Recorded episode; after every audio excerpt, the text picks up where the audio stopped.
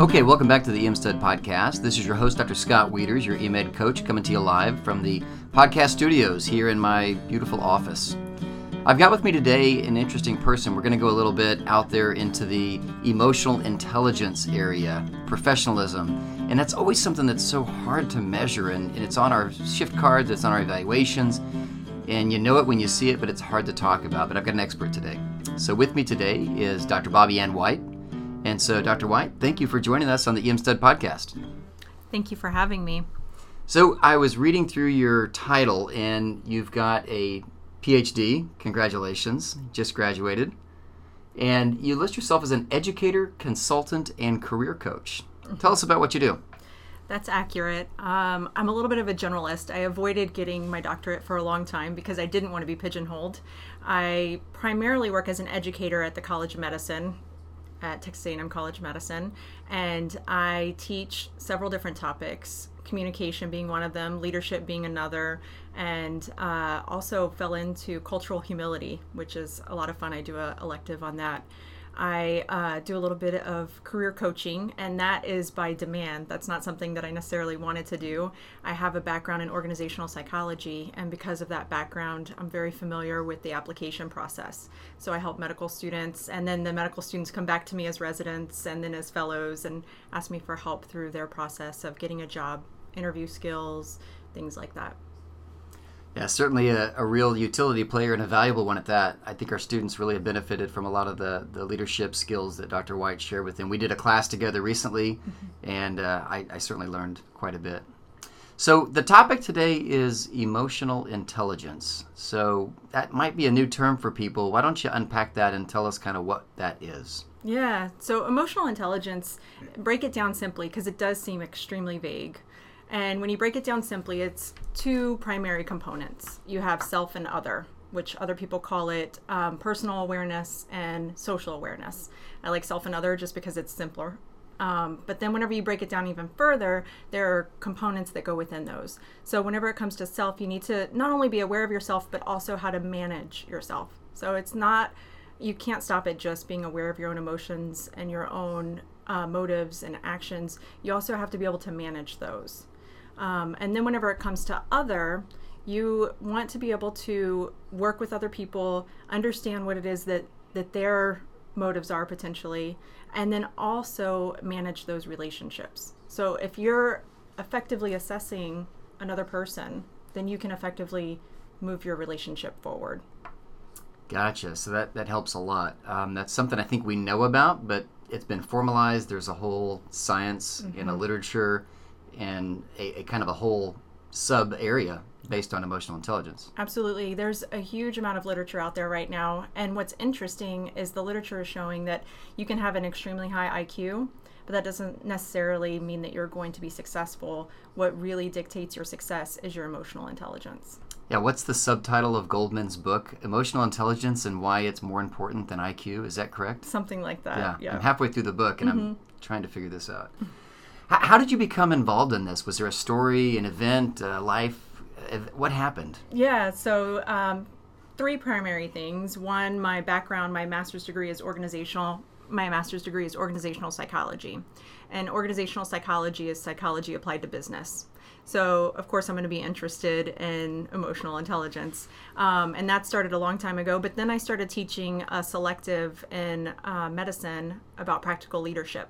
And in teaching that selective, my colleague who co taught it with me introduced me to a concept called resonant leadership, um, which is a spin off of emotional intelligence. And the idea is that emotional intelligence can really help you in your leadership um, avenues. And then finally, my dissertation topic was conflict management education as a tool for leadership development in the ICU. Um, and the conflict management education or conflict management in general is a really big part of the relationship management component of emotional intelligence. Very good. So we've kind of talked about a definition. We've discussed the background. Let's let's talk about some examples. So, what does this look like in real life? Absolutely. So, um, what it looks like is really being able to um, when you understand your own emotions um, and understand what it is that that makes you tick being able to then manage how you respond to things. So instead of reacting, you know, there are a lot of reactionary people. Instead of reacting, you take time, you process, and then you respond in a rational way. Um, so that's the personal side of it. But then the the social side of it is understanding your context. So when you're in a new situation, taking time to evaluate that situation and then responding appropriately based on the evaluation. Gotcha. So, what about in pop culture? There's some examples of this that we can look to. I'm, I'm thinking right now in my own mind, but what comes to, to mind for you? Yeah. So, so I'll start with the positive example. A positive example because emotional intelligence, part of of what um, makes you, I guess, other appropriate is being empathetic. Mm. Empathetic is a huge thing in medicine. You guys are all familiar with that concept. Um, but thinking about somebody in pop culture that is hugely empathetic, Oprah Winfrey whenever you think about her, think about how she leans in when she goes to talk to people. Think about how she truly tries to understand their perception, their perspective, um, without judgment. That's a huge thing in emotional intelligence is really understanding others' perceptions, others' perspectives. You don't have to agree with them. I'm not saying agree with them, but at least hearing them, hearing where they're coming from, and understanding them. Um, and I guess that's why Lance Armstrong chose to come to her, and I think that's kind of an interesting pattern, huh? That's okay. a good question. I think people do feel safe with her. That's another mm. thing about mm. emotional intelligence. Emotional intelligence builds trust.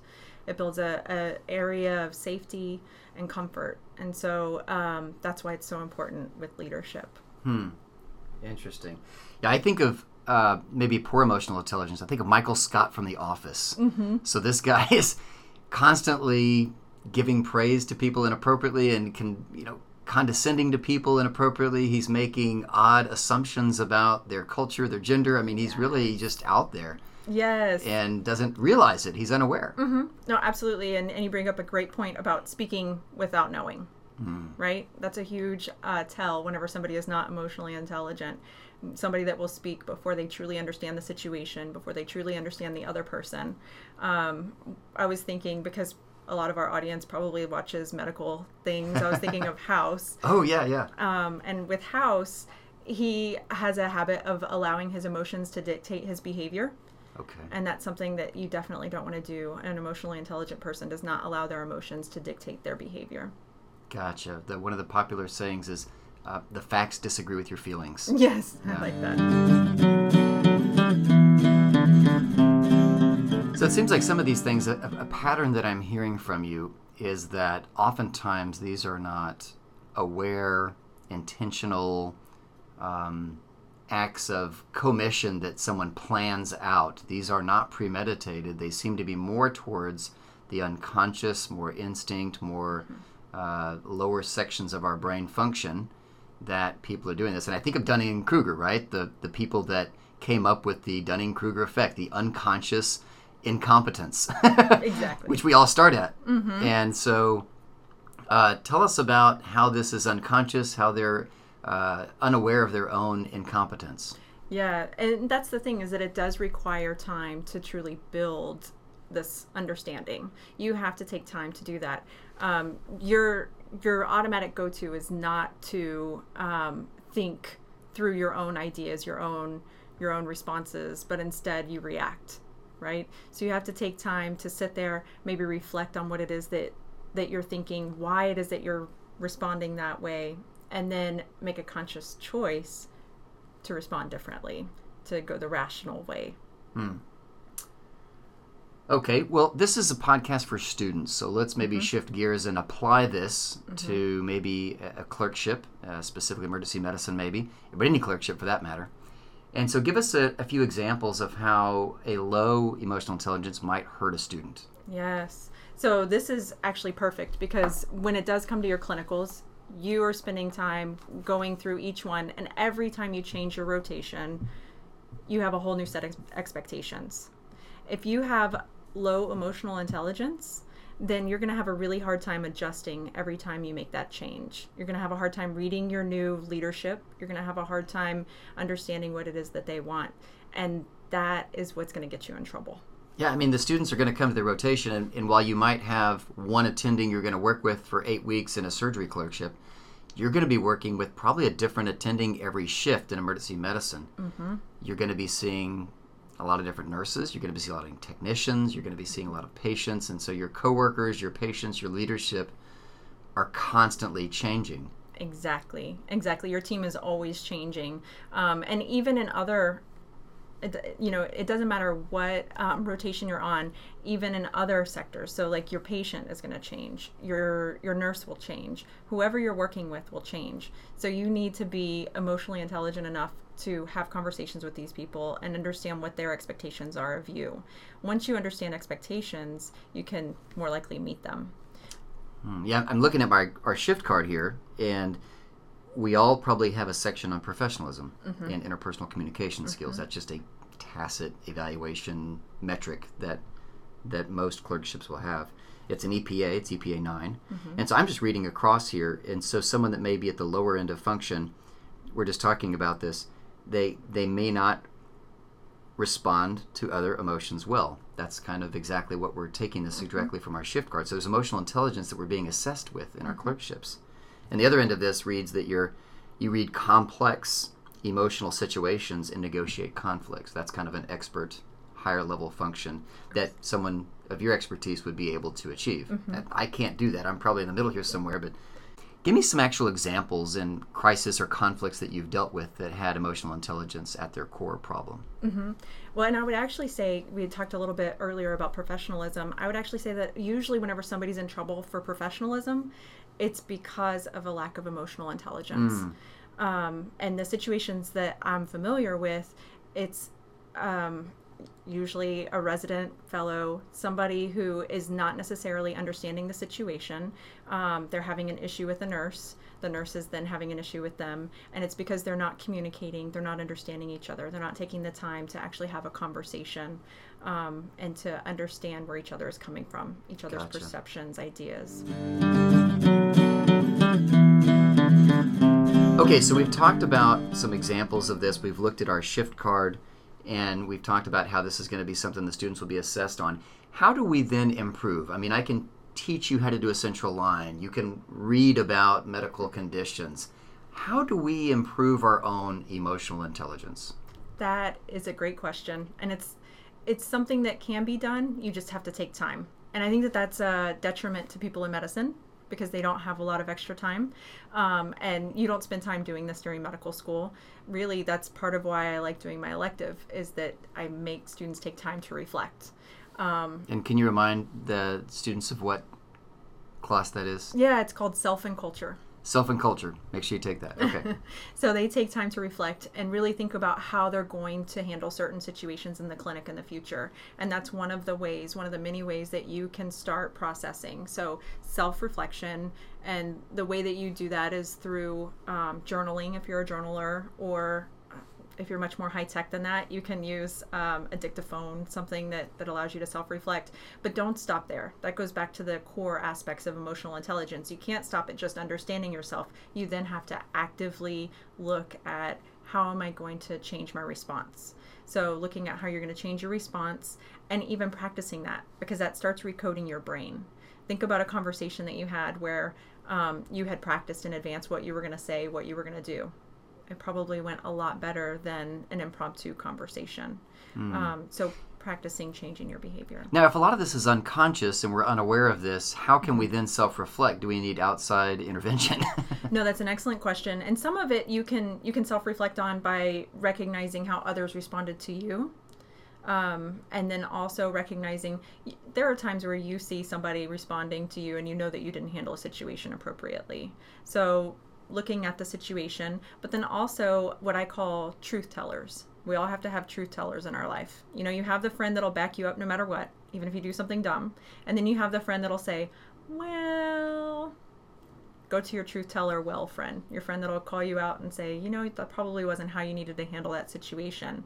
Um, and give you specifics about that. My wife calls it keeping me within pinching distance. Oh, there you go. So if we're at a, a dinner party or something, she keeps me within pinching distance because She's my truth teller.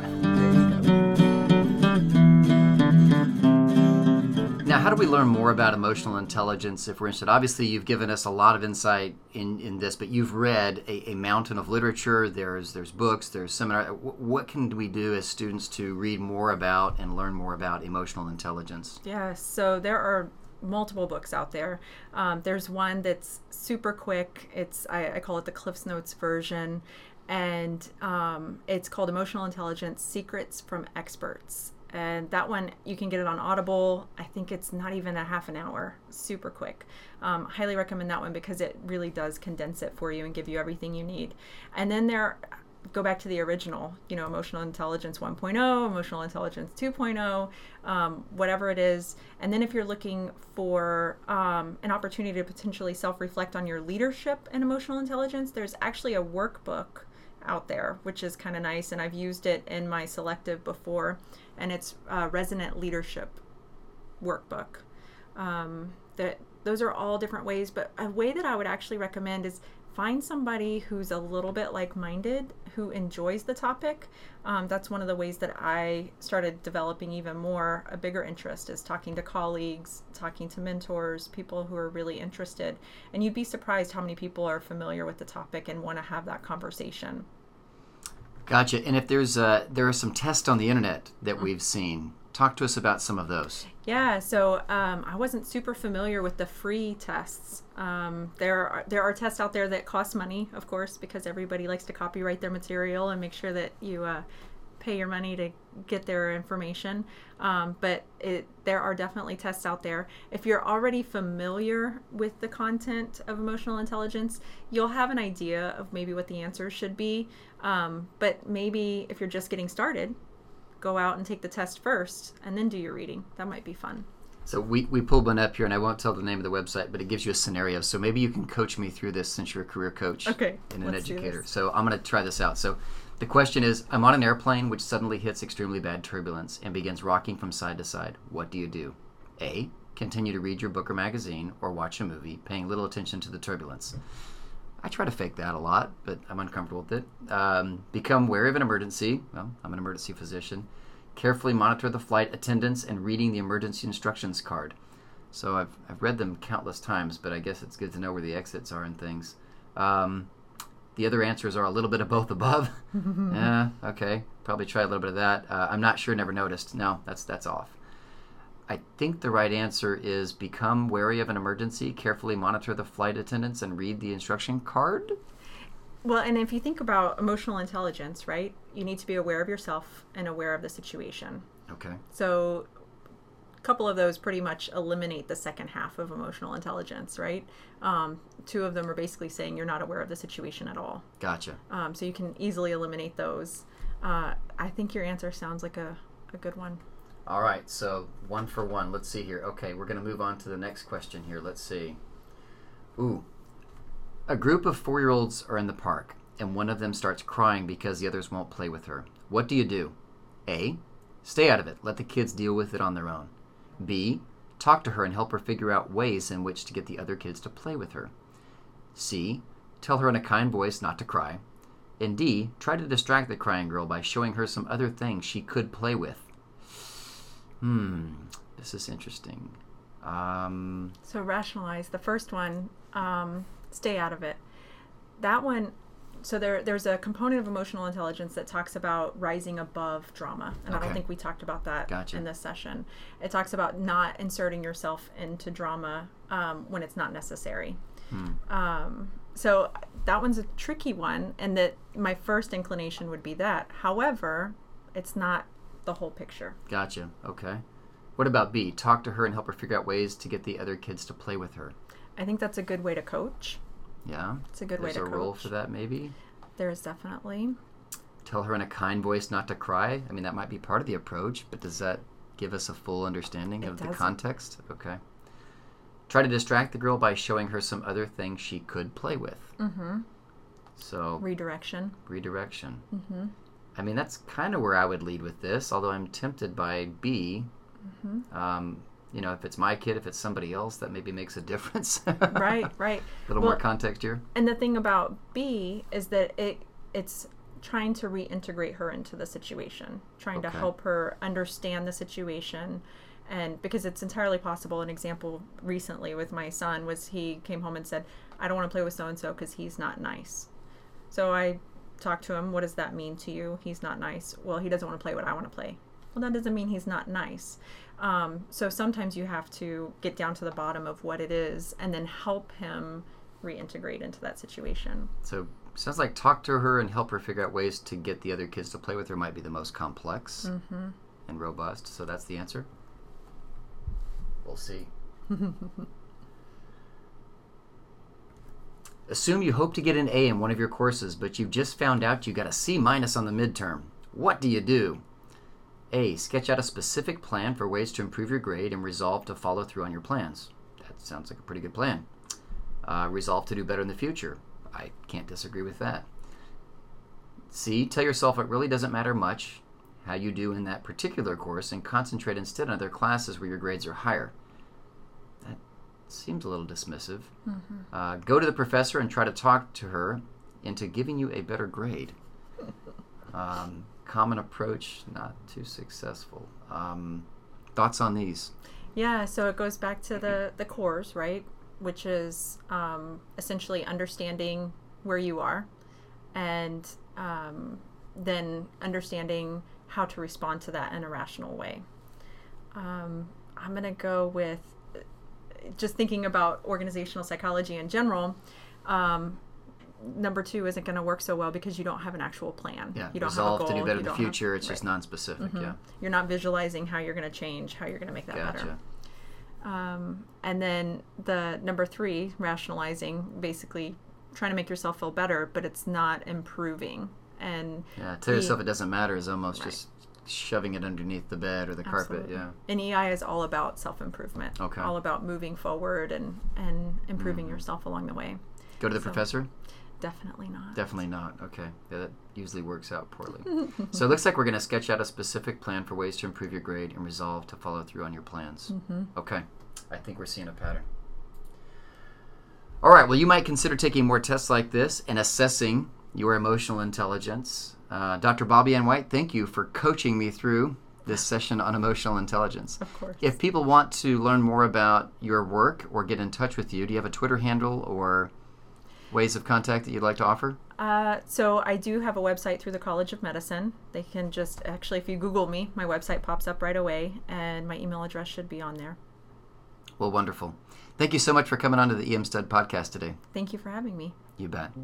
If you want to learn more about our organization, please go to www.cdemcurriculum.com. That's Clerkship Directors in Emergency Medicine Curriculum.com. On behalf of my colleague, ER Dr. Nate, this is your EMED coach, Dr. Scott Wieters, signing off for another edition of the EM Stud podcast.